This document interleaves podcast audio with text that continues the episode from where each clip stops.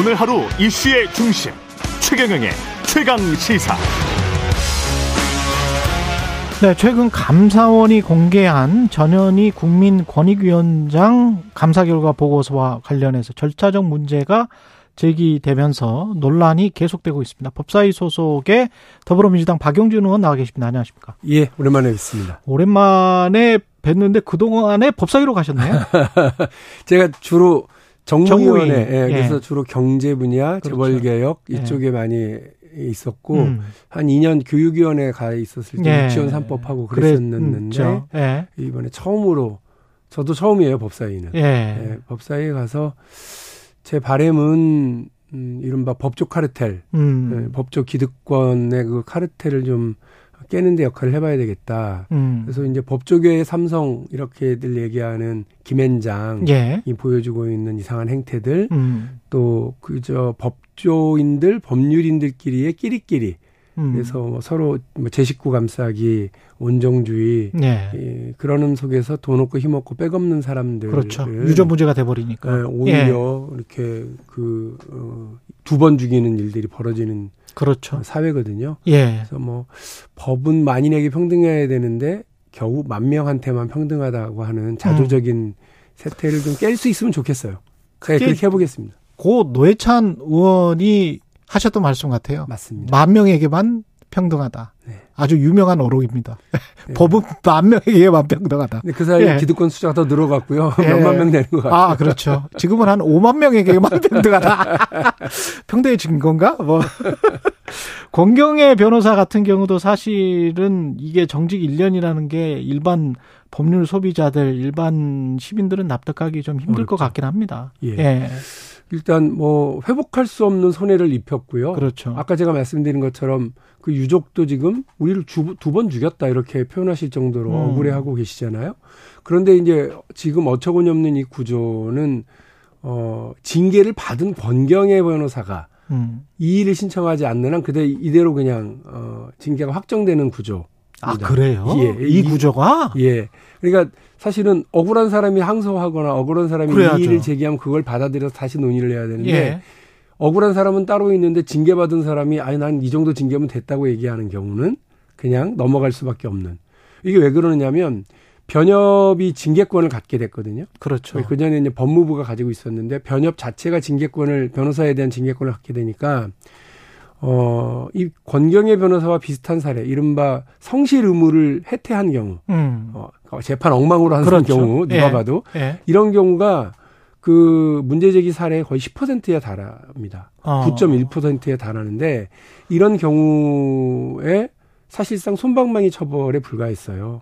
이유는 다들 아시는 것처럼 아까 말씀드린 법조 기득권 카르텔. 음. 자기들끼리 봐주는 거죠. 예. 어, 뭐 온정주의로 제 식구 감싸기를 하고 손방망이 처벌로 끝나게 되니까 예. 이렇게 되면 우리 국민들만 음. 혹은 그 선량한 피해자들이 오히려 더 어, 그 변호사들에 의해서 농락되고 힘들어지는데 이 구조를 좀 깨야 되겠다는 생각입니다. 관련 법안을 개정하려고 하는 움직임도 있습니까? 주- 준비 중인 거 예, 있습니까?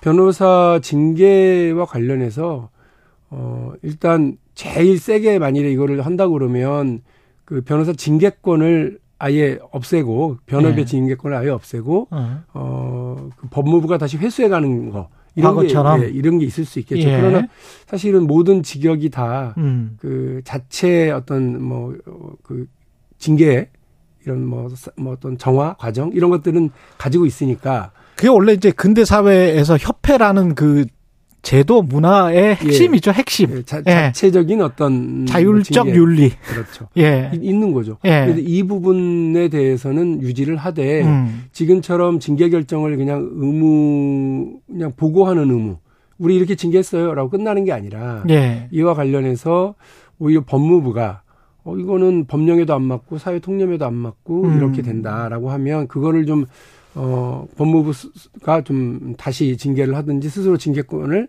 법무부 징계위원회가 있거든요. 음. 그리 가지고 올 수 있도록 하는 것 내용으로 좀 넣어야 될 것 같고요. 예. 두 번째로는 법 변협의 징계위원회에 그 이른바 외부자들 음. 더 들어가야 된다고 생각을 합니다. 아, 외부자들이 더 들어가야 예, 된다. 이번에 권경희 변호 사 건과 관련해서도 외부 인사는 음. 어, 보다 더 강한 징계를 요구를 했어요. 아, 그랬군요. 어, 그런데 예, 내부 인사들인 법조인들, 법, 법조인들. 법조 카르텔이라고 예. 표현하는 그 영향력하에 있는 사람들은 아 이거 뭐 어, 음. 경징계로 해야 된다 이렇게 해서 음. 1년으로 끝났는데 그들에게는 또 중징계였을 거예요. 그게. 뭐 그랬을 보니까, 수 있습니다만 보니까 역사적으로 보니까 1년은 꽤 크더라고. 국민들로서는 뭐 놀라운 일인 게 그렇죠. 아까 말씀드린 것처럼 그런 성실 의무를 해태한 변호사들이 많았는데도 불구하고 주로 견책주의로 끝났다. 음. 이러니까 더 황당하죠. 그렇죠. 권경희 변호사가 중징계로 받아들여진다. 그 내부에서는 어. 이거 자체가 더 황당한 오히려 그 대한민국이라고 하는 상식의 나라에서 살질 않고 그렇죠. 그냥 법조인이라고 하는 음. 그들만의 세상에 살고 있다 이런 생각입니다. 예. 그리고 감사원 같은 경우는 아 감사원님. 예. 이게 그러니까 그 주시민 조은석 감사위원이라는 분이 있는데 예. 감사 결과 보고서가 공개됐는데 이게 본인은 이 보고서를 열람하지도 않았는데 이미 승인한 것으로 처리가 돼서 공개됐더라. 네. 이거예요? 황당하죠. 그러면 이, 이 사람이 주심이면 주택에 심판한다는 분이 예, 예. 감사위원회 주심이 아니 내가 보고서를 열람하지도 않았는데 감사 결과 보고서가 이미 공개가 돼 버렸어? 이- 이게 원래는 이, 런 일이 있을 수가 있어요? 그 프로세스가 그렇다는 거 아니에요?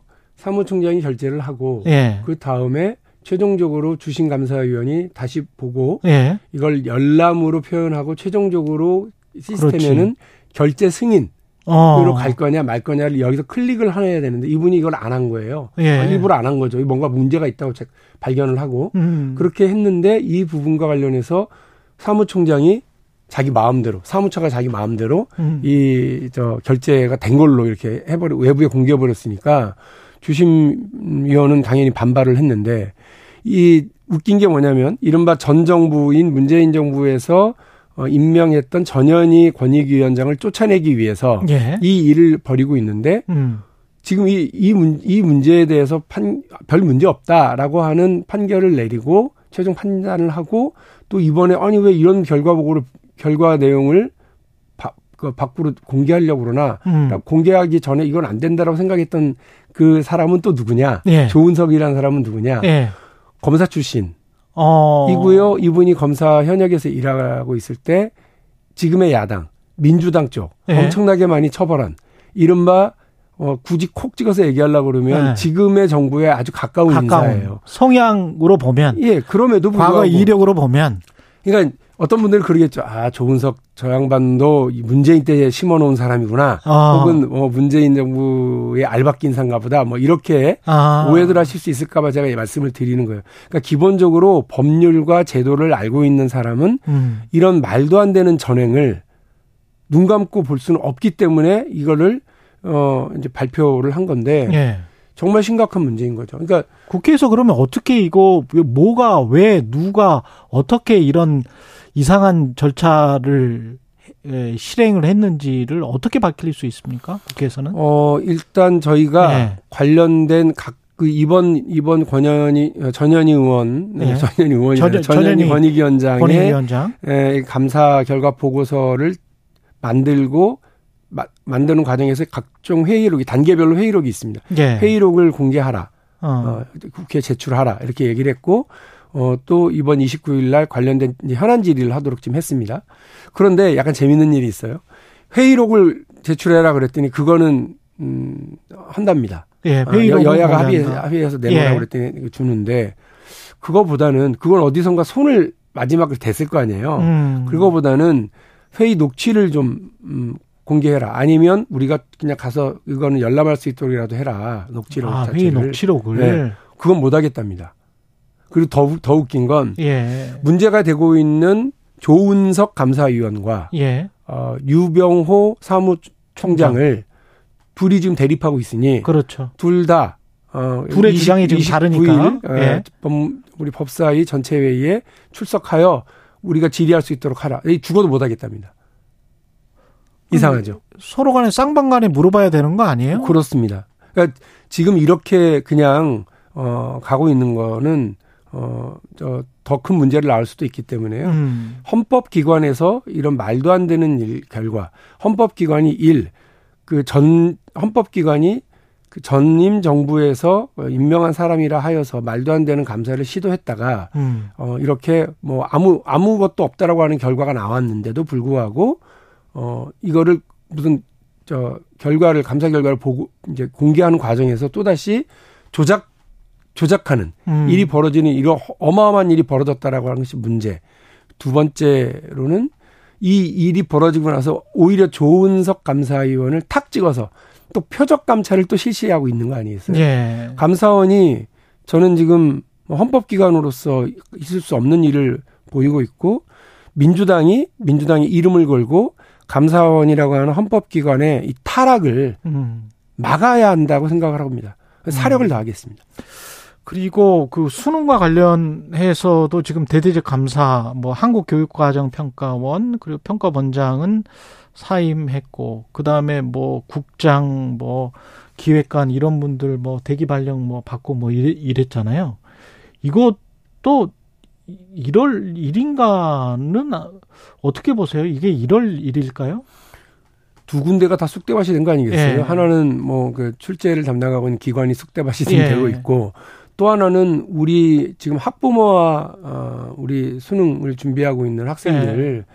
수험생들의 지금 상태가 다 쑥대밭이고 안오미 상태예요. 제가 고3 아버지입니다. 아, 고3 예. 당사자네, 당사자. 어, 아니, 정말 황당해 하고 있어요, 아이들은. 그러니까 지금 아이 고3 교실에서 다들 모여가지고 이거 그럼 어떻게 하겠다는 건지를 자기들끼리 얘기하고 있다는 거 아니에요. 그 선생님도 얘기해주지 못하고 수능 출제 기관도 얘기하지 못하고 대통령이 아는 것도 아니야. 그 아무도 몰라요. 지금 이 일을 어떻게 수습할지에 대해서. 아니 근데 수능 저는 좀 상식적으로 이해가 안 가는 게 수능 출제 기관인 한국교육과정평가원을 감사를 하면 수능이 어떻게 그 적절하게 어떤 난이도가 조절이 되는 건지 그거를 잘 모르겠어요. 그것과 그게 연관이 있나? 수능 문 수능 예. 출제와 관련된 지금의 논란도 논란이지만 예. 대통령의 어이없는 어 그 그냥 종횡무진 전행 아니에요. 이런 이런 것도 문제지만 예. 제가 진짜 하고 싶은 말씀이 이겁니다. 지금 감사원이 예. 헌법기관으로서 사실은 권력을 견제하는 역할을 좀 해줘야 되거든요. 아. 그렇잖아요. 그렇죠. 그렇죠. 이른바 행정 권력을 견제하기 위한 역할을 해야 되는데 예. 그런 건 하지 않고 음. 오히려 권력의 앞잡이 노릇을 하고 있다는 게 문제입니다. 음. 저는 그 권력의 권력 부당한 권력에 대한 일정한 견제 작용을 해야 되는 견제 기구가 음. 그 권력의 사냥개가 되어서 여기 물어뜯고 저기 물어뜯고 있는 이 상황을 심각하게 봐야 되고 감사원이 권력의 사냥개가 됐다. 네. 예. 어 우리 버- 민주당이 아까 제가 말씀드린 것처럼 감사원의 이런 그 헌법기관인 감사원의 타락을 민주당이 막아야 되는 사명을 가지고 있다고 생각을 하고 법사위에서 이것을 제대로 좀 하려고 하는데요. 제가 지난번 법사위에 처음 가서 있었던 전체회의에서 그렇게 얘기를 했습니다. 감사원장한테. 감사원을 보통 마패로 표현하거든요. 암행어사로. 예. 마패를 들고 권력을 으, 저 감시하라고 어 했더니 마패를 들고 변사또를 잡아야 되는데 오히려 육모방망이를 들고 춘향이를 때려잡는 감사원 온갖 군대에 난입해가지고 어? 그 권력이 시키는 대로 예. 오히려 어 그 대통령이 시키는 대통령의 하명 기관을 자처해가면서 음. 이런 일들을 벌이고 있는 건 감사원이 역대 이런 논란이 있었던 적이 없어요. 부끄러운 줄 알아야 돼요. 이게 왜 그러느냐? 감사원장이 이 사태를 그냥 방치하고 있어요. 음. 그리고 감사원의 사무총장은 오히려 전행을 그 그야말로 전행을 일삼고 있는데 이 다 징계 대상이라고 생각합니다. 웃긴 게 뭐냐면 제가 열심히 해보려고 예. 감사원 사무총장이 왜 저러지? 이래서 자료를 요청을 했습니다. 대단한 거 아닙니다. 근태 기록, 감사원 사무총장에 네, 그리고 어, 출장 기록, 그리고 법인카드 사용 내력 이거 이거 내라 안 냅니다. 아니 왜 안 내? 자기들은 그 전현희 그 권익위원장의 근태를 문제 삼아 가지고 지금 이 난리를 친 거 아니겠어요? 아니 그것뿐만 아니라 감사원이 어디 감사 가면 늘 그거는 내라고 하는 거예요. 응, 자기들은 딴 데 가서 네. 내라면서 안 내요. 어떤 기관에 가도 그거 다 내라고 하는 거죠. 최재해 감사원장한테 제가 물었죠. 이걸 왜 안 주냐? 이게 네. 대단한 것도 아니지 않냐 했더니 한다는 소리가 국회 무분별한 자료 요구에 응하기가 쉽지 않다고 얘기하는 거예요. 그래서 제가 말 다시 고치라고 빨리. 무, 이게 무분별하냐 했더니 아 이건 뭐 무분별하다 그 뜻은 아니었다 다시 또 아. 바꾸긴 했는데 제가 첫날이라 가만냐 이건 좀 넘어갔는데요. 네. 아니 국회가 그, 그 정도의 자료를 요구하는 게 무분별하다고 생각하는 정도면 그야말로 제가 볼 때는 음, 이분들의 정신 상태가 좀 이상하다는 생각이 자기들은 딴 데 다른 기관에 이러저러 요구할 때 요- 요구 다 하고 대통령이 시키는 일들은 사냥개처럼 무엇, 무엇도두로 다니면서 음. 저는 음, 감사원의 이런 행태에 대해 책임을 반드시 원장과 그 사무총장에게 물어야 되겠고 음. 19일 날 지금 벌어지고 있는 조- 감사 결과의 조작 발표 음. 논란 그리고 또 이에 이- 따른 표적 감찰 어, 행위 이런 등등의 감사원이 타락해 가고 있다고 하는 사냥 네. 뭐 권력의 사냥개로 타락해 가고 있다고 하는 상황을 어, 명확하게 국민들 앞에 드러내기 위한 노력을 좀 해보겠습니다. 예. 그리고 법사이시니까 최근에 여당이 이제 대법관들 대법원에 관해서 공격을 하는 게 노란봉투법 취지와 연결되는 판결이 하나 있었는데 불법정의에 참여한 현대차 쪽일 겁니다. 노조원들의 손해배상 책임 정도를 개별적으로 개인적으로 따져서 묻겠다. 네. 그게 맞다. 예. 그렇게 하니까 이제 김기현 대표는 법관 자격이 없다. 가해자 피해자 구분조차 못한다. 뭐 이- 이렇게 비판을 했는데 그러니까 이제 대법원이 법원 행정처장 명의로 이례적으로 입장문을 냈어요. 사법권 독립을 훼손할 수 있다. 이거는 그 과정은 어떻게 보시는 거고 왜 이렇게 집권 여당은 여기에 관해서 강하게 이야기를 하는 걸까요? 법원 행정처장의 입장문은 음. 뭐 겉으로는 점잖았는데 예. 그 속뜻은 작작 좀 해라는 것 아니겠어요? 작작 좀 해라. 예. 예. 그 김기현 대표가 이른바 판사 출신 아닙니까? 그렇죠. 예. 우리가 우리가 설마 그런 일 그런 분이 그런 짧게 하셨죠, 짧게. 예. 예. 그러, 그러겠냐고 생각하시겠습니다. 예. 판사 출신이세요. 예. 그런데 저렇게 몰- 몰지각한 얘기를 하시고 예.